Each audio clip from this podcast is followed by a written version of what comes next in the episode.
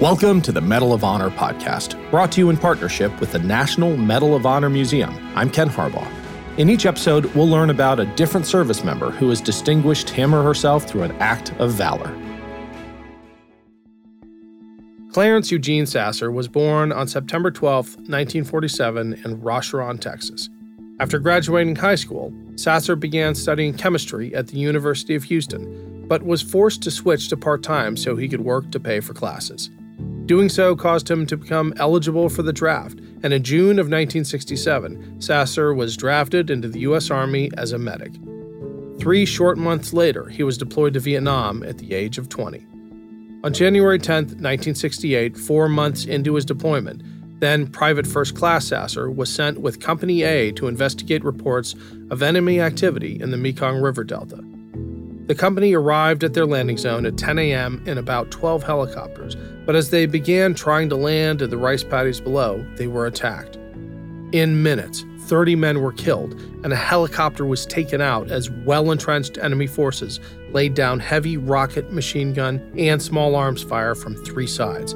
The platoons were immediately scattered, and a bullet grazed Sasser's leg as he was dumped out of his helicopter into the paddy below. He rushed to the side of nearby injured soldiers and began administering aid to everyone within reach. Continuous shouts for help came from every direction. As enemy snipers set up their positions, it became impossible for Sasser to run across the open rice paddy to help fellow soldiers due to the lack of cover and how much the mud and water slowed his movement. Sasser said, If you stood up, you were dead. He quickly realized that the best way to maneuver from soldier to soldier was by laying down in the water and using the rice to drag himself over the mud at the bottom of the rice paddy. Suddenly, he heard someone shout, and he quickly turned his back. A mortar shell landed nearly three feet away from Sasser, sending hot shrapnel into his shoulder. Thankfully, the water slowed the velocity of the shrapnel, and the immense heat cauterized wounds after impact, so the damage was lessened. Even through two more injuries that immobilized his legs, Sasser ignored his wounds and continued administering aid.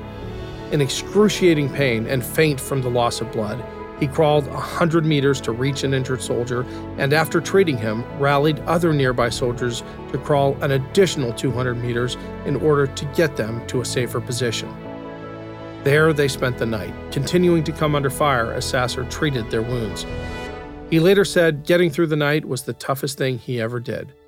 Quote, the tough part wasn't enemy fire. It was listening to guys call for their mama and you can't do anything.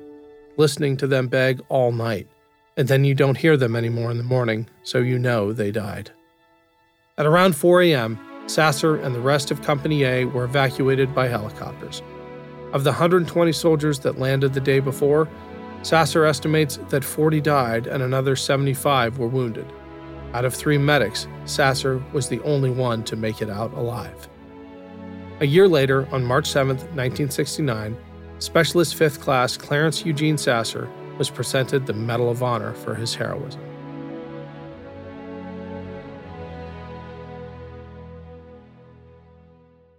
The Medal of Honor podcast is a production of Evergreen Podcasts.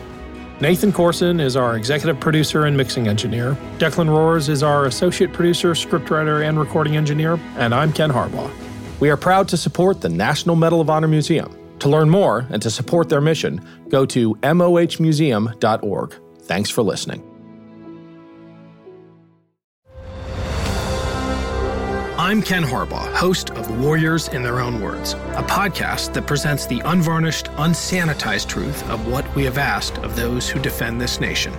As a country, we need these stories more than ever. Stories from Americans who have borne the battle, including 30 year old remastered interviews with veterans from World War I recounting their time in the trenches of Europe and with veterans from World War II, Korea, Vietnam, and from our most recent conflicts in Iraq, Afghanistan, and other battlefields Americans may never have heard of. Hear their stories by listening to Warriors in Their Own Words wherever you find podcasts.